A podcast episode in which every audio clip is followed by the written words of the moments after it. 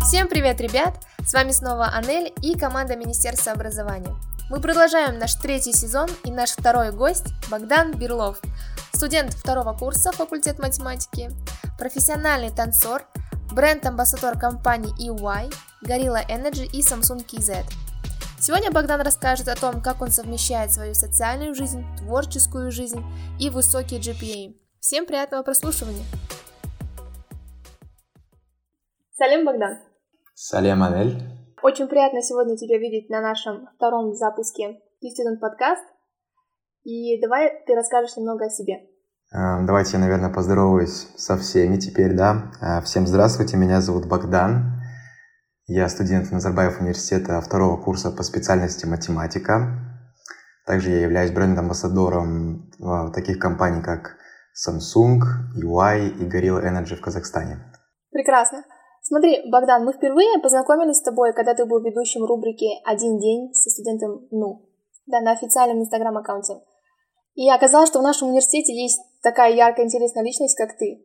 Да, но ты упустил, что ты также профессионально занимаешься уличными танцами, у тебя невероятное количество достижений, наград, и даже ты являешься президентом какого-то клуба. Расскажи об этом подробнее. Да, как на самом деле это правда. Я просто не люблю этим светиться, когда речь идет о каких-то академических встречах. Уж так, наверное, у нас э, в комьюнити принято, что когда человек говорит «я танцор», э, то сразу ну, такое мнение как бы создается, что это что-то несерьезное. Эти стереотипы я пытаюсь ломать, лично я сам, ну и, наверное, все другие танцоры, которые этим профессионально занимаются. А, что касается руководства, я также являюсь руководителем стрит-комитета Федерации спортивного и современного танца в Казахстане. То есть, э, если вкратце, а, можно двигаться в танцах через искусство и можно двигаться через спорт. Однозначно сказать нельзя, что это конкретно, я думаю, что все со мной согласятся, но вот как раз-таки в Казахстане сейчас активно идет продвижение через спорт, и я являюсь руководителем как раз-таки стрит-комитета, ну, то есть уличных стилей, э, вот, и мы, мы устраиваем какие-то какие чемпионаты и, и работаем с государством, чтобы э, как бы танцоры получали те же самые КМС, МС, как бы это не звучало, но это, это правда.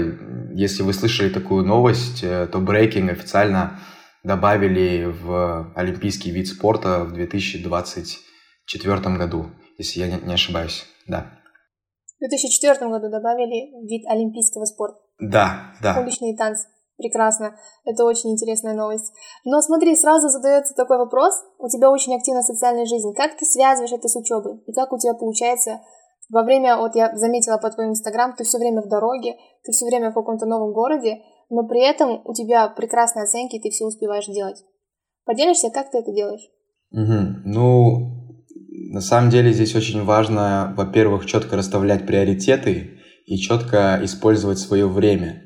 То есть, если есть какое-то задание, какой-то assignment, а, просто нужно делать его как можно скорее, не откладывать на потом, ну и в целом это, это просто скилл планинга.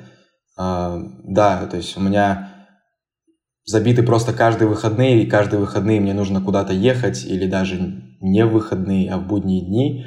Uh, но здесь я бы сказал, что очень-очень um, облегчает вот этот вот онлайн education, то есть онлайн мод, потому что если бы это не было, если бы этого не было, то, скорее всего, мне бы не удавалось так много путешествовать. Вот, то есть я могу как бы учиться в дороге, я могу учиться даже если это какой-то там фестиваль где-то ну, в промежутках.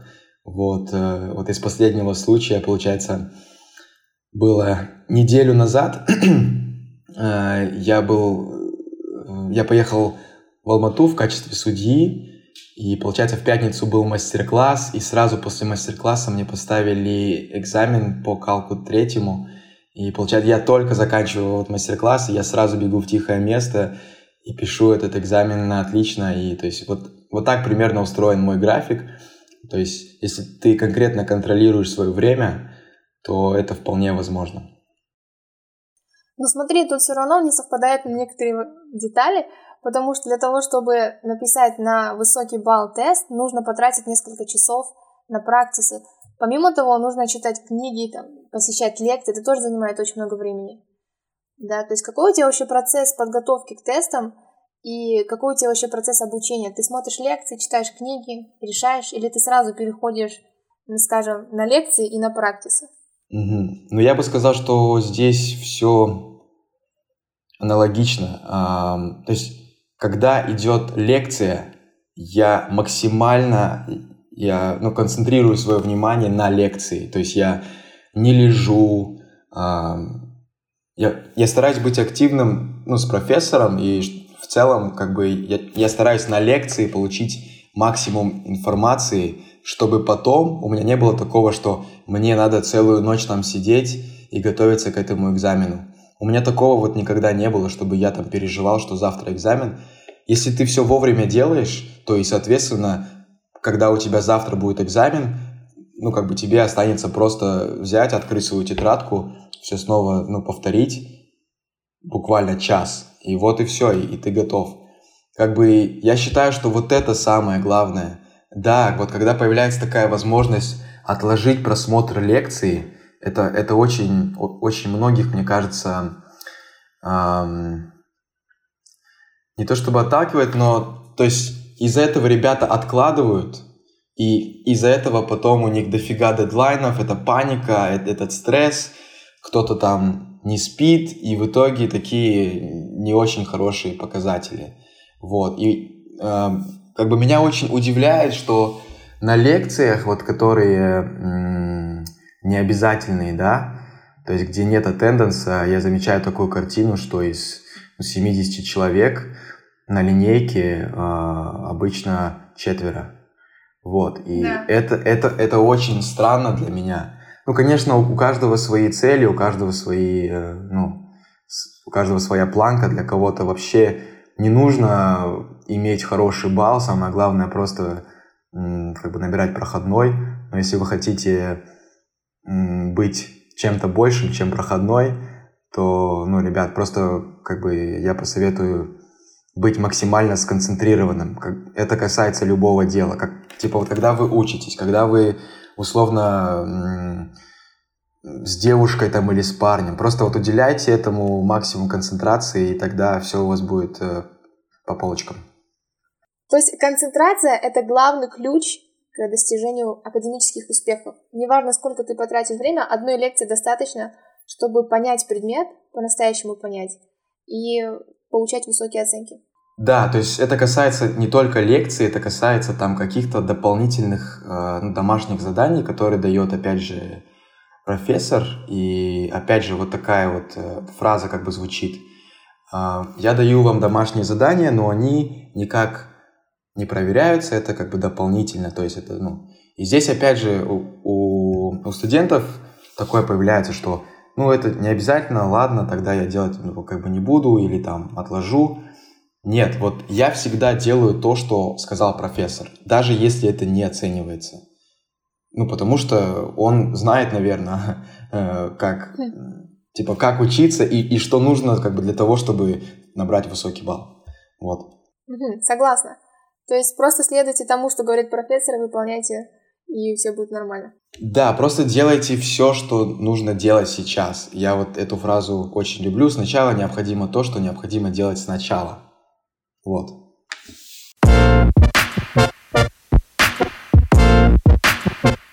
Почему математика, если у тебя очень активная жизнь, социальная, почему ты дальше не пошел там, скажем, в сферы дальше профессиональные еще в танцы или как-то по этой части своей карьеры развиваться? Почему именно математика? Математика, ну, на самом деле, как бы мне этот вопрос очень часто задают, и я отвечаю вот на него таким образом, что у каждого есть какие-то, ну, свои, скажем так, хобби или то, что этот человек любит. И не обязательно, чтобы все было как-то взаимосвязано, прям капец.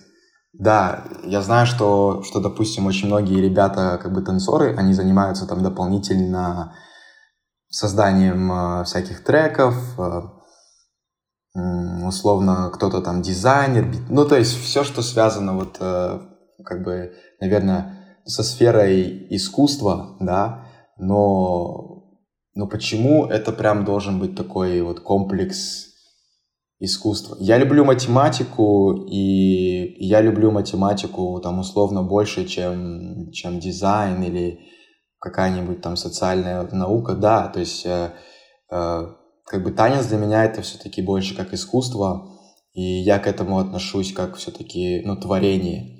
Но вторая часть, э, вторая половина моего мозга все-таки ну, предпочитает что-то такое э, мегатехническое, и любовь к математике у меня появилась с детства, э, и, наверное, здесь э, еще играет роль, какие учителя были в начале, какую базу они заложили. Вот. И, и сейчас как бы то, что я прохожу э, ну, здесь в университете, это меня очень сильно вдохновляет. То есть это уже реально что-то серьезное, и это меня еще, еще глубже как-то заводит. Наверное, если бы я не был танцором, то я бы был бы каким-нибудь эм, ученым. Вот. В математике. Да, да. Но получается, люди бывают разные, и хобби у них разные, и если человек талантлив в одной сфере, он может быть талантлив в другой. Да, все зависит от, от того, сколько времени ты на это тратишь и как сильно ты это любишь. Да. То есть ты любишь и танцы, и ты любишь математику, у тебя и там, и там получается. Почему бы нет? Классно. А вот смотри, какую-нибудь взаимосвязь все-таки находишь между математикой и, скажем, искусством? Может быть, есть какая-то особенная связь, которую ты чувствуешь, которая помогает тебе и там преуспеть, и здесь? А, я на этот вопрос отвечу немножко с другой стороны. Я возьму не математику, а образование в целом. То есть математика — это, а, скажем так, условно вот образование — это какая-то ну, столовая, да? И, и математика — это то, что э, я всегда беру поесть. То есть я, э, это мое, скажем так, любимое блюдо. Есть еще э, как бы очень много блюд, но это мое любимое. И здесь, э, если говорить конкретно, как искусство э, дополняет учебу, а, а учеба искусство, то у меня очень много примеров. Взять тот же самый, там, допустим, язык, английский язык. Э, у многих танцоров есть ну, с этим проблемы. Но так как это такое международное комьюнити, здесь э, ну, понимание друг друга это, это очень важно. И, и какие-то opportunities, они реально появляются, когда ты знаешь язык. И вот конкретный пример был в 2017 году, э, когда мне вот написал один организатор, и мы просто с ним начали общаться, то есть он начал вот интересоваться моим как бы искусством, моим делом, и, и посредством общения он в итоге меня пригласил в Париж, оплатил как бы всю дорогу на фест. И то есть вот, это, это уже здесь есть какая-то вот мини-связь. Если бы не было образования, я бы не знал язык, или, может быть, знал, но не так хорошо, и я бы не поехал туда. А там развитие уже в танцах. Вот. И, и таких примеров, э, как бы, наверное, реально очень много. А, если говорить об образовании, как танцы дополняют образование, то это, конечно же, очень мощный экстракуррикулум, да, то есть э, всем, как бы всем нравится, что вот ты такой, ты еще хорошо учишься, еще ты типа танцуешь, ну это понятное дело, да, то есть что-то есть еще на, на профессиональном уровне, и это как бы цепляет, возможно, э, всяких вот admission офисеров, вот. Да. Как бы таких примеров э, очень много в моей жизни было. Э, конкретно с математикой, ну, я не знаю, кроме 5, 6, 7, 8, может быть, может быть, могу сказать вот такое, что когда я танцую, работает одна часть моего мозга, когда я решаю математику, вторая часть. И, соответственно, такой баланс получается. Может быть, это можно так объяснить тоже. Может быть, для тебя даже математика — это как, знаешь, отдых. Точнее, танцы. Для тебя танцы — это как отдых. Ты отдыхаешь по максимуму, ты работаешь по максимуму. Да, да, да, да, да. Такая, знаешь, отдушина, где ты можешь расслабиться. Это круто. И я считаю, если вот найти такую вещь, у каждого она своя, то по-настоящему можно везде преуспеть, и даже быть счастливым. Классно. Смотри, вот а, учитывая то, что ты сейчас делаешь, чем ты занимаешься, тебе не кажется, что чем дальше ты пойдешь по одной сфере, тебе нужно будет выбирать? Скажем, ты уже говорил, что хочешь вот admissions office um, впечатлить своими extracurriculars своими оценками, но это значит, что ты дальше хочешь продолжить образование после НУ. И в один прекрасный момент тебе все-таки придется выбирать. Что ты думаешь? Это очень хороший вопрос, который всегда я сам задавал себе и до сих пор задаю. На каждом этапе моей жизни у меня всегда был такой выбор. То есть, условно, когда это все вот начиналось, я начал танцевать в 9 лет или в 10. В 10. Эм, я пошел в школу, тогда это еще было, ну, как-то все по-детски, то есть танцы не были для меня чем-то серьезным. Следующий этап был для меня а, наверное, поступление в Назарбаевскую школу. Когда я поступил, на тот момент для меня уже танцы стали чем-то серьезным, и я реально стал переживать. Блин, вот теперь мне будет очень сложно совмещать, потому что очень большая загруженность. Но все получилось. То есть не было вообще такого, что я стал чувствовать давление от, от учебы. Ну, как бы условно, а, на обычном примере учеба заканчивалась в 5, я ехал на тренировки, а, это было три раза в неделю, я тренировался полтора часа, и потом я приезжал домой, делал уроки и все остальное. И таких этапов было много, да, там потом поступление, условно, в девятый класс, там, ну, в десятый класс, когда уже вот эти вот экзамены, я не помню, как они вот называются, но, то есть, с каждым разом все сложнее, сложнее, но но с каждым разом я, я понимал, что, блин, это возможно. И сейчас я как бы как будто научился с этим жить.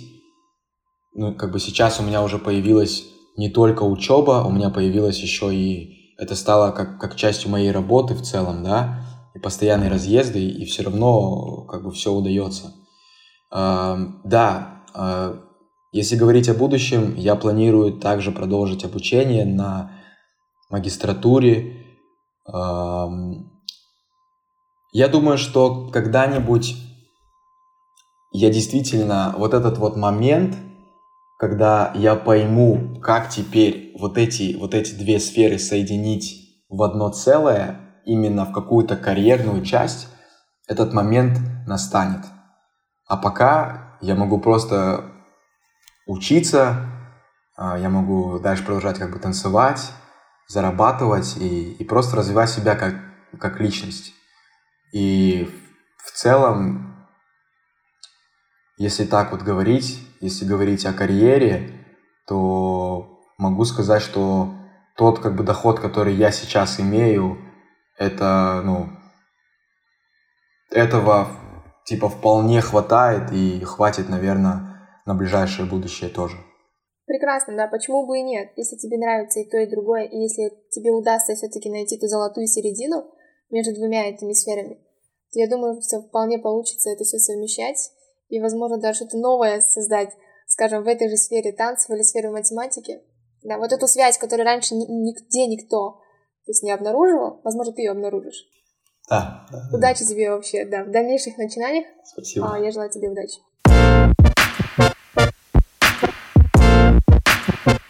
Классно. Теперь расскажи, пожалуйста, еще подробнее о своем образовании. Ты закончил НИШ, правильно? После.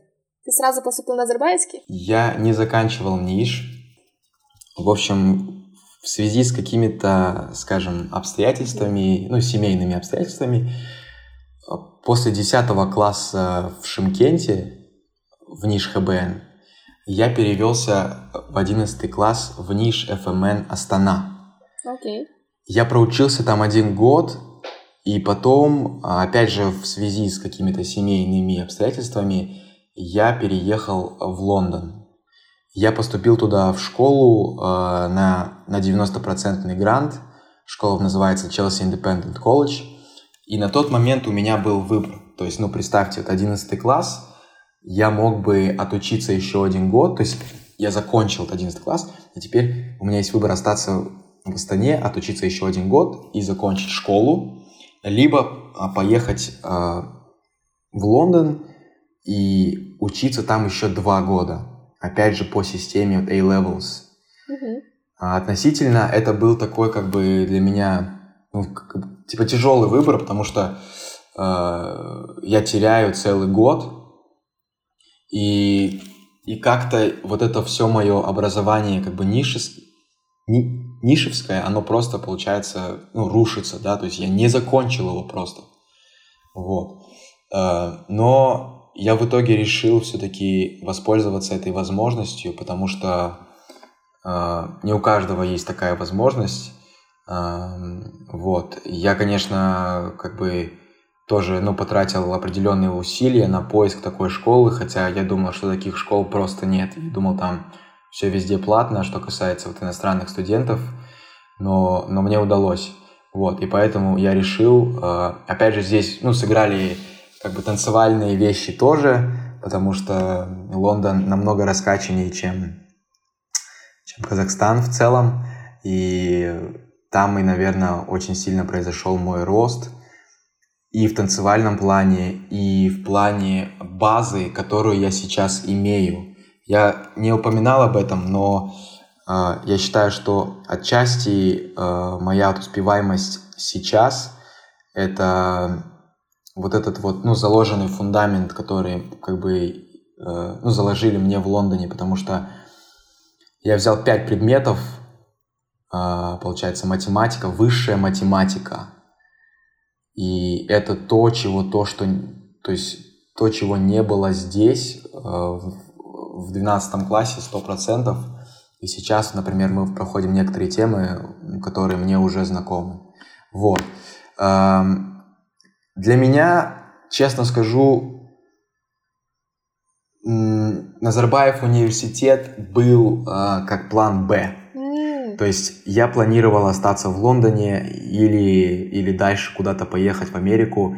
Вообще, моя мечта это учиться в, в Стэнфорде. Вот. Я подавал в Айви, я подавал в Стэнфорд, э, в Гарвард. эм, Я э, в Стэнфорде меня пригласили на, на интервью. Вот, это тоже такой отдельный опыт, которым могу поделиться чуть позже. В Гарварде меня не пригласили на интервью. Я поступил, то есть я не поступил в Стэнфорд, я не поступил в Гарвард. мгм, Вот, э, я поступил э, в Бакони, мгм. если знаете этот университет в Милане. Я поступил в, э, в Нью-Йорк э, кампус Нью-Йорка. Я поступил в четыре университета в Лондоне. И вся проблема была, наверное, в том, что я выбрал э, очень серьезные учебные заведения, в которых на тот момент не нашлось гранта. Учитывая то, что вот начался вот эта вся там пандемия, это как раз тот год, и, соответственно, там было еще ну, давление э, со стороны финансов очень большое. Даже там со скидкой, вот, которую мне предложили в Нью-Йорке, это было просто, это были колоссальные деньги. И как бы мы с родителями решили, что лучше, э, простите, какой-то дохсап, Да. Лучше дома. Да, лучше вернуться домой. Ну и, соответственно, как бы Назарбаев университет в Казахстане для меня это просто топ-1. И, честно, намного, я считаю, эм, университет э, лучше, чем какие-нибудь эм, не топовые там в Польше или там Венгрии. Вот ребята очень часто на, на это, скажем так, ну, клюют и хотят учиться за границей и едут в какую-нибудь Чехию, но я считаю, что, блин, зачем ехать в Чехию, когда у нас здесь есть дома такой очень классный университет на международном уровне. На уровне, университет на уровне, это точно. И многие, наверное, едут за рубеж только потому, что хотят ехать за рубеж, не за образованием. К сожалению. Но это прекрасно, что ты все-таки выбрал Назарбаевский. Мгм. И то, что ты согласен с тем, что он на международном уровне, так и есть на самом деле. Но мы тебя раскусили. Теперь мы поняли, почему у тебя прекрасная оценка, у тебя прекрасная база вообще в математике, тебе дали ее в Лондоне. Вот и все. Вот и весь ответ на все вопросы. Нужно было просто закончить в Лондоне. Ну, это, это, это, очень, это очень спорно, потому что, как бы сказать, э, у нас учителя в Казахстане, они тоже ну, сильные. Там, э, я бы просто сказал, есть такое. Есть то, что очень сильно цепляет от э, ну, профессоров. Это вот то есть я, я уверен, что вы все смотрели вот какие-то лекции, да, там а, с MIT, да, там, то есть и то есть там вот такой вот уровень лекций. Угу. И, соответственно, ты смотришь на эти лекции вживую, когда ты такой, вау, капец. То есть э, вот в этом плане, вот в этом плане, э, там даже, знаешь, если ты не хочешь концентрироваться, ты будешь концентрироваться, потому что это настолько интересно, и все как, как будто это реально какой-то фильм. Вот поэтому... Да, согласна. Посмотрев лекции MIT, сразу все становится ясно. Да. Если смотришь лекции по тому же самому Генкем, это курс по химии, 300 раз, и ничего не понимаешь, и стоит один раз просто открыть MIT, и сразу все ясно. Но, кстати, по поводу лекций. Ты не находишь их у нас достаточно скучными, то есть максимально скучные, и поймать тут концентрацию, но это очень сложно. На наших лекциях, особенно если они заранее записаны, а я не могу смотреть его в обычной скорости. То есть я всегда смотрю лекции с увеличенной скоростью, потому что иначе это очень долго, утомительно и так далее. И тем более, в... если эта лекция записана и загружена в YouTube, да, то факторов для отвлечения становится очень много. То есть очень, очень легко раз и потерять концентрацию. Да, вот может у тебя есть какие-то советы, как быть максимально продуктивным и не терять вот эту вот концентрацию? Ну, здесь я соглашусь отчасти. Это зависит от, от профессора. Эм, я, допустим, не понимаю таких ну, профессоров, которые эм, условно выкладывают какие-то слайды просто. Mm-hmm. И, и потом просто ну, записывают лекцию или проводят лекцию по вот этим же слайдам. То есть он, грубо говоря, там просто как бы читает. Да. И, и просто там чуть-чуть делает какие-то ну, пометки. Вот. Особенно это касается вот математики. Есть некоторые профессора такие, но есть и профессора, которые очень интересно проводят лекции. И я здесь хотел бы отметить Женисбека Асылбекова. Это профессор по Mass 321, э, статистика, probability. Угу. Вот. И его лекции, во-первых, он очень классно разработал систему аттенденса, то есть он э, на любой лекции в любой момент может начать э, типа сэмплить студентов из рандомно взятого списка, то есть 25 студентов. И таким образом он, запи- он записывает attendance. Он просто говорит, там, условно, э, то-то, то-то, есть, нет, то-то, то-то, есть, нет. И это, это может быть, ну, в любой момент лекции. Это уже такой, скажем, такой хук, чтобы постоянно участник ну, присутствовал на лекции. Во-вторых, а, он дает э, ну, партиз, а, типа поинты за участие. Аттенденса за то, что ты условно ответил на какой-то его вопрос. Ну и, соответственно, он постоянно делает акцент, он дает задание и ждет, когда там ребята его выполнят. Угу. Вот такое мне как бы нравится. И я думаю, что очень многие согласятся, что у Женсбека очень классные лекции. И, и они в целом проходят э, на такой вот э, энтузиаст, энтузиа... Короче, с энтузиазмом. То есть, как бы мы, mm-hmm. мы реально что-то делаем, что-то... Вот. Зависит от профессора, но также зависит и от вас, как бы самих. Да, я понимаю, что некоторые лекции, некоторые предметы могут быть реально скучными, но вы также можете себя сами заинтересовать не в, то, не в том, как эту лекцию э, дает профессор, а просто в целом, если вы делаете notes, это, кстати, тоже мне помогает. То есть, окей, там условно скучная лекция, но ты делаешь notes и как-то их интересно оформляешь, грубо говоря. Вот, или там угу. что-то, как бы сам что-то копаешься. Э, вот, это тоже такой мой совет. Классный совет.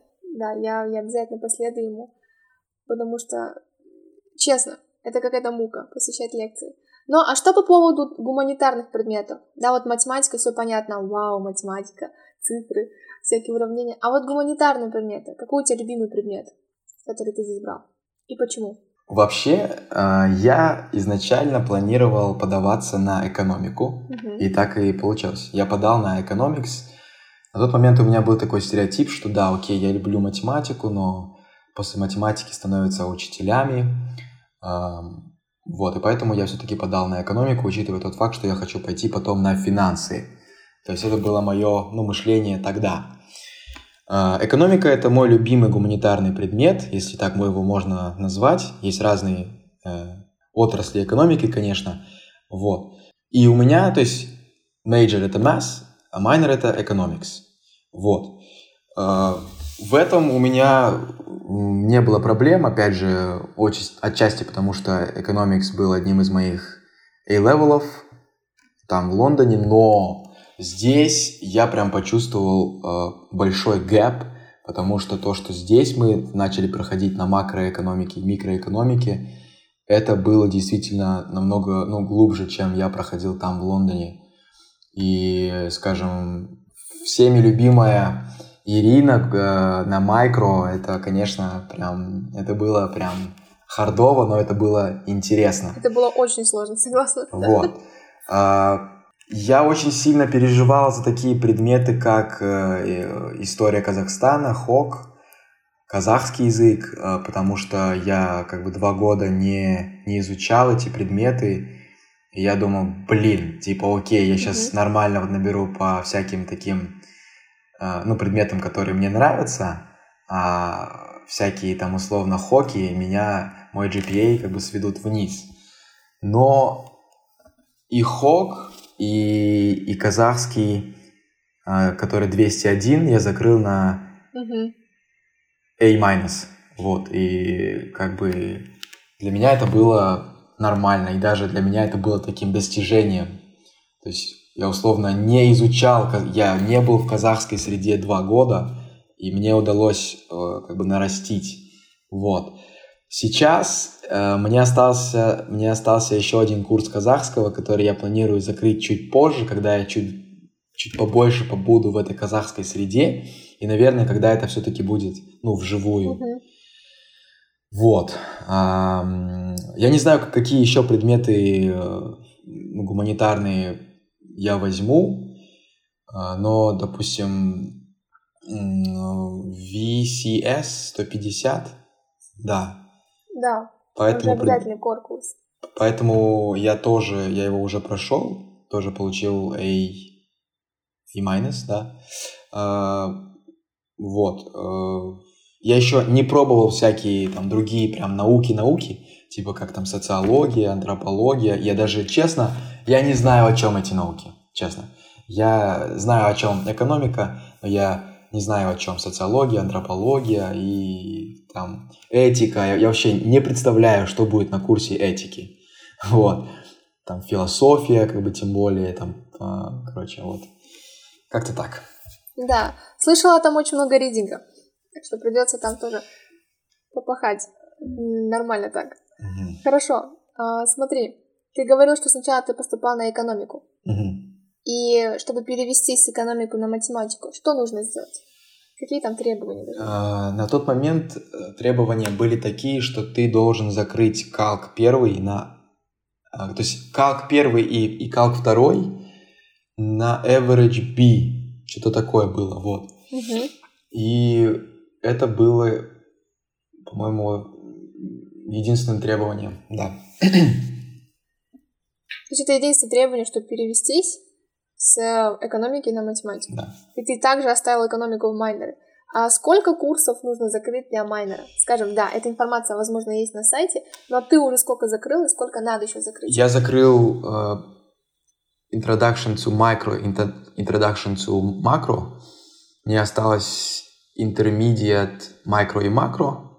Мне осталось эко- Мгм. э, economical, economical Statistics. Что-то такое. Вот, но этот курс... Э- Эконометрикс? Нет, есть, э, ста- то есть экономическая статистика, есть отдельно от эконометрикс. А может быть, а может быть это одно и то же. То есть э, и, okay. вот именно что касается вот курса, я вот не помню, но, но что-то было, там прям было слово statistics. Вот. Но эм, сейчас как будто я где-то такую вот информацию прочитал, что вот мой курс, который я сейчас прохожу, э, Mass 321, он является э, core или как, то есть, э, да, то есть он может заменить вот эту статистику. Или, короче, да. что-то, что-то, что-то такое было. Вот, вот это и плюс мне нужно закрыть э, один проект по экономике. Э, это какой-то, в общем, типа, как я понял, э, ну, как бы research по экономике. Вот, в целом я поэтому и взял майнер, потому что я такой подумал, о, я уже почти половину закрыл за, за первые два семестра. Mm-hmm, да. Вот, и... Чего пропадать добру? Да. Раз уже закрыл. Да, да, да. Изначально вообще у меня была цель сделать double major, но я был слишком, наверное, храбрым, и потом у меня эта цель отпала. И как бы тем более, ну, мне сказали, что э, в транскрипте это особо не указывается, да, и поэтому... К сожалению. Хорошо. А расскажи, пожалуйста, про какой research ты говорил? Что-то ты упомяну, упомянул по поводу research а. Что это такое? Research, ну то есть э, это курс, который ты должен закрыть для получения minor а по экономике. Это какой-то курс, по-моему, 301, Econ 301, что-то такое, короче. То есть это один из requirements. Я не знаю, э, о чем этот research, но это просто курс, который ты должен закрыть. А, окей, хорошо. Я думала, у тебя уже есть какой-то research научный. Но смотри, ты очень четко сказал, точнее подметил, что у всех такой стереотип, что если ты заканчиваешь факультет математики, то завтра ты будешь учителем по математике. Да, вот, допустим, особенно среди родственников или там друзей, родителей, они думают, ха, Зачем тебе математика? Зачем тебе быть учителем? То же самое в биологии. Допустим, я учусь на факультете биологии, и все говорят, о, будешь учителем. Как ты с этим борешься? Как я борюсь с таким стереотипом? Ну, я уже не борюсь вообще. А, как бы я... Для меня, опять же, это образование — это просто вот инструмент. И, и математика — это, опять же, а, в столовой вот это вот как бы блюдо, которое мне просто нравится есть. Угу. И я его просто люблю есть, и все. И я не заявляю, что этот предмет мне как-то потом там пригодится, а, но он помогает мне на таком этапе жизни а, анализировать какие-то ну, проблемы, цели, то есть assignment ы, скажем так, и, и выполнять их вовремя. То есть у меня есть такой mindset, э, что в целом образование в университете это как такая ну, подготовительная такой тест к реальной жизни. Если ты можешь условно выполнять поставленные задачи, относительно легкие для жизни, это просто как, это какая-то учеба, да, и если ты можешь это делать, значит, ты сможешь и по жизни делать какие-то очень серьезные вещи. Вот.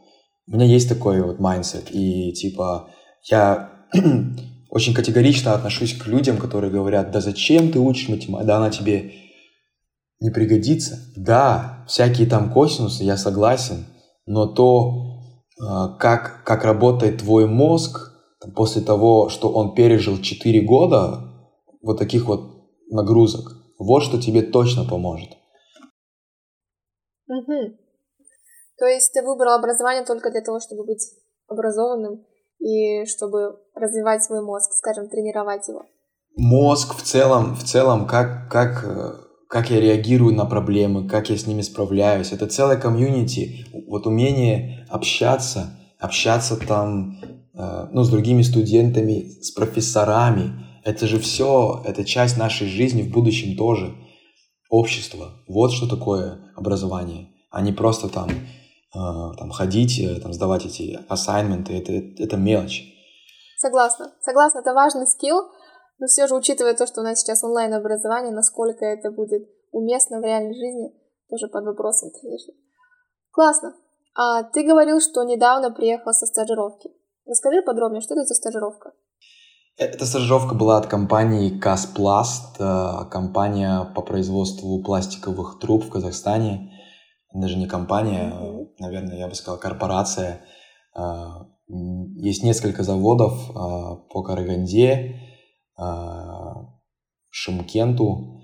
Вот. И в целом, то есть, в чем, в чем была цель вообще?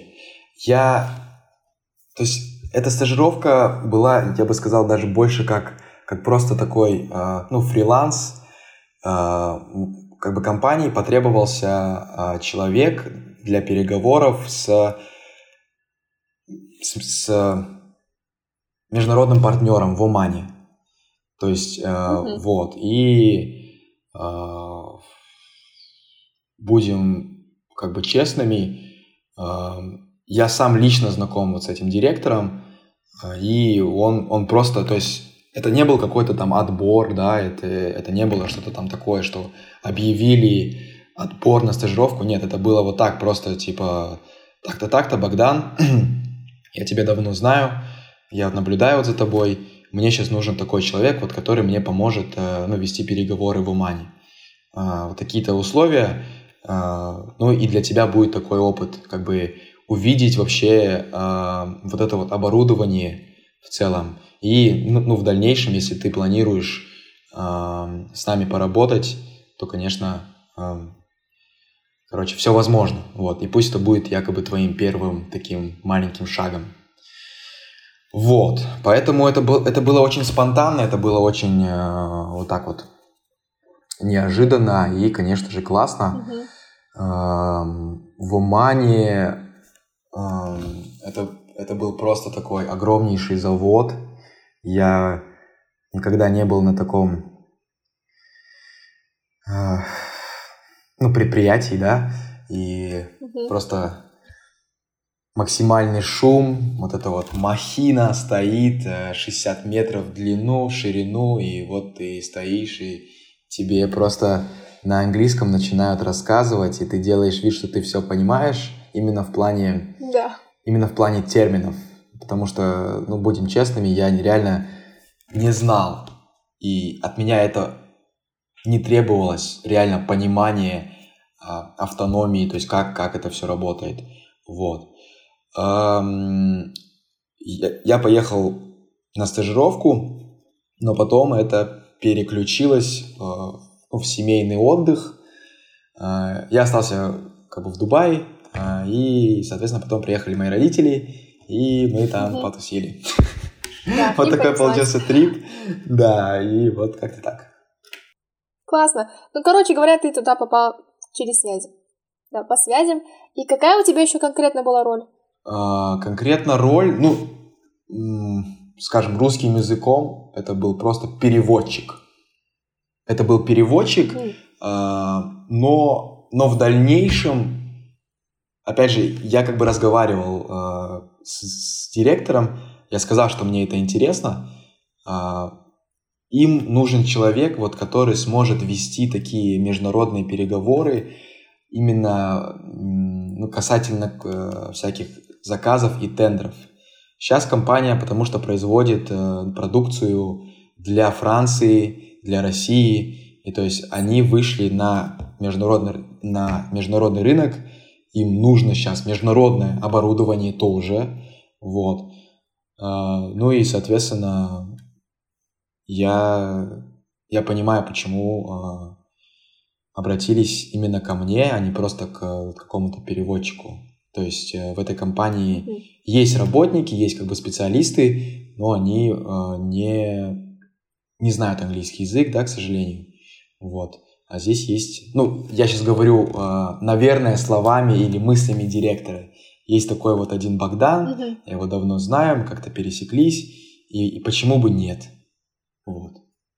Угу. Наверное, это было так. Классно, то есть ни одни связи не бывают случайными. И, но все равно это прекрасный опыт, я считаю, и опыт лишним, конечно, не может быть. и, насколько я поняла, это была не профессиональная какая-то стажировка. А вообще в будущем ты планируешь подавать на какие-то профессиональные стажировки? Или, может, ты хочешь начать какое-то исследование научное? Э, я планирую подавать на стажировку в EY, э, на позицию, связанную с э, либо finance, либо tax and law. Опять же, все будет зависеть, все будет зависеть от доступных мест в тот момент, когда я буду подавать. И это уже, кстати, скорее всего, будет этим летом. Вот. Здесь, здесь бы хотелось реально... Следующим. Э, ну да, да, следующим летом. Э, как бы ребята это все возможно, если вы заинтересованы в аудите, кстати. А, как бы это ни звучало, основная деятельность компании заключается в аудите. И если вы заинтересованы, то вообще смело подавайте после второго или после третьего курса.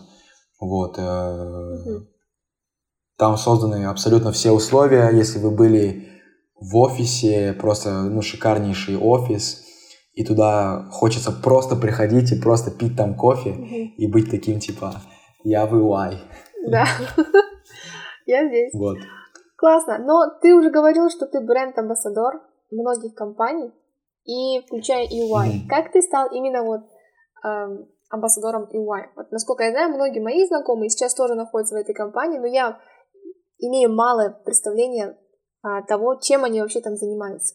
Что значит быть амбассадором EY? Угу. А, ну, получается, это был обычный отбор. Они ну, запустили такую новость, что нам требуются амбассадоры, и каждый, кто вообще сейчас является амбассадором, каждый прошел через э, CV, через интервью, да, то есть э, вот. Но наша деятельность, она не такая прям, прям сложная. То есть э, мы как вот какие-то ну, продвигатели именно бренда. То есть у нас нету каких-то мега навыков и знаний профессиональных. Ну да. Но, че, но то, чем мы занимаемся, это вот организация каких-то лекций для студентов, каких-то встреч, сессий, live. То есть э, мы, мы придумываем идеи, э, делаем генерацию для, для того, чтобы как-то в молодежь продвигать этот бренд, чтобы условно ребята подавались потом на, на позицию стажеров и, может быть, ну, в дальнейшем уже на hire. Окей, okay, классно. Теперь давай я тебе задам вопрос касательно студенческой жизни. Ты состоишь в каких-нибудь клубах? Или, может, ты планируешь какой-то клуб открыть, учитывая твой опыт? Я не состою ни в каких клубах. А, это, наверное, связано в первую очередь ну, с моей загруженностью, которую я сейчас имею. Во вторую очередь просто все-таки как-то делать это вот на онлайн-основе. Я хотел быть частью Dance клаба но эм, это, эм, как бы правильно выразиться, я могу выступить там в качестве педагога, вот, но точно не в качестве э, того, кто будет обучаться там. Вот. И это, кстати, произойдет, как только э, уже начнется вот офлайн образование.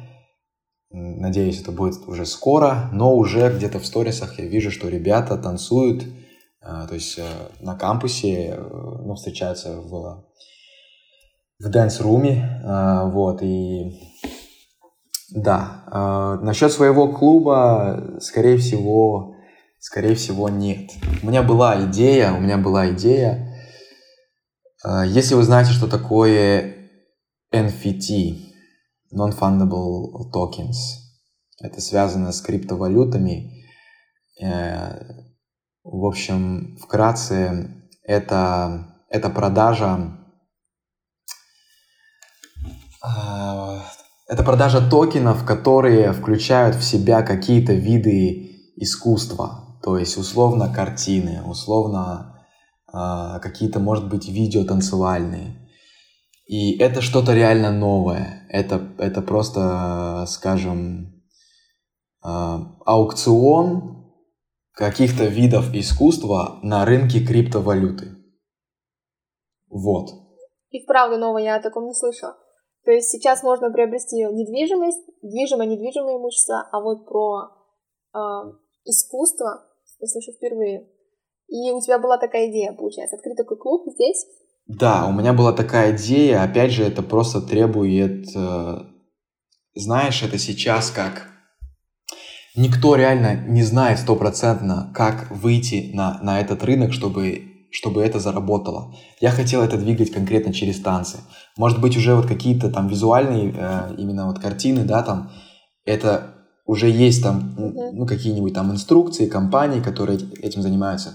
Но что касается танцев, это, ну, во-первых, очень сложно, это требует определенных затрат, но я уверен, что если собрать команду и начать в этом, в этом двигаться, то на этом можно зарабатывать очень серьезно. Есть один представитель э, ну, в Лондоне, как бы танцор, и он продает свои видео за 6 тысяч долларов. Вот.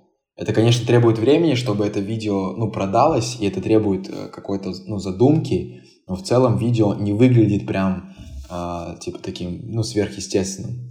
Э, и суть ее, ее как бы очень сложно понять, но вот условно э, типа, все могут видеть это видео в интернете, оно может быть залито на YouTube, но тот, кто покупает его через этот токен, он является официальным обладателем этого видео.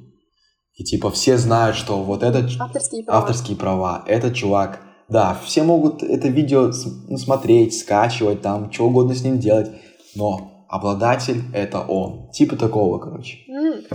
Это звучит как очень крутая идея.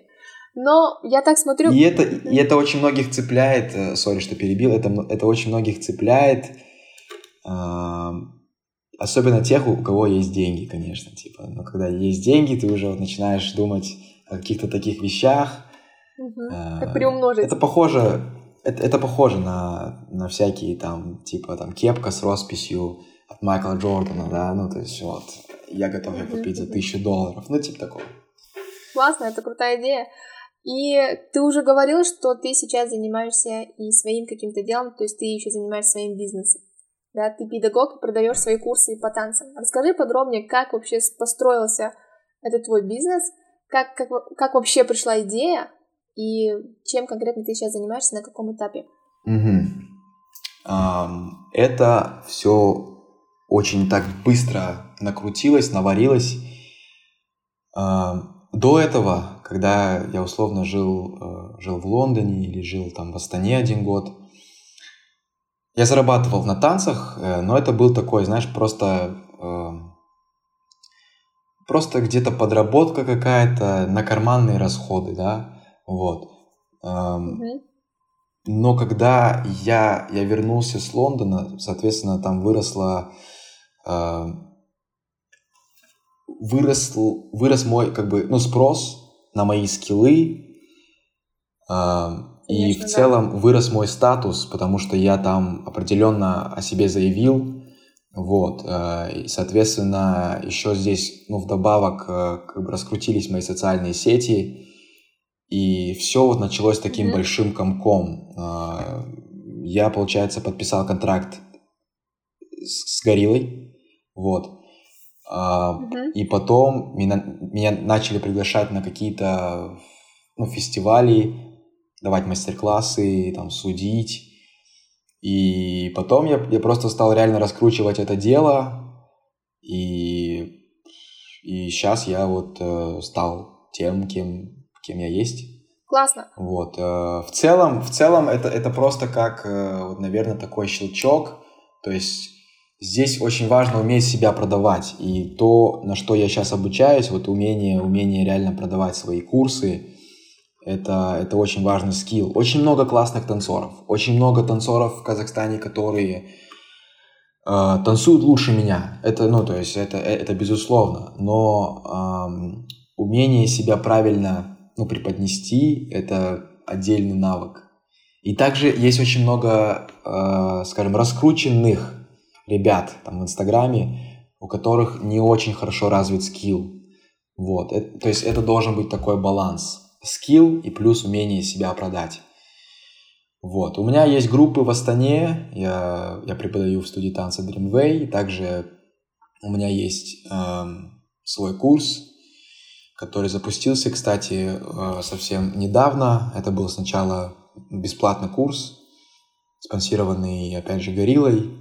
И, в общем, сейчас я активно себя двигаю как, как ну, преподаватель, как, как судья и...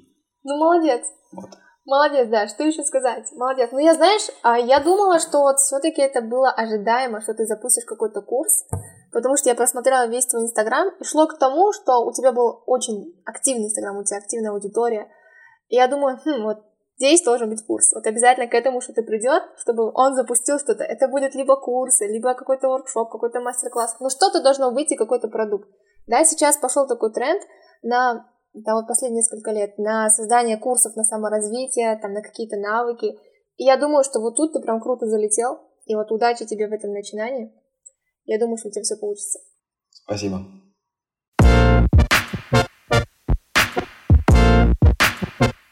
А, и давай я тебе задам еще один вопрос, но он уже больше такой оф-топик. Как ты назовешь этот подкаст?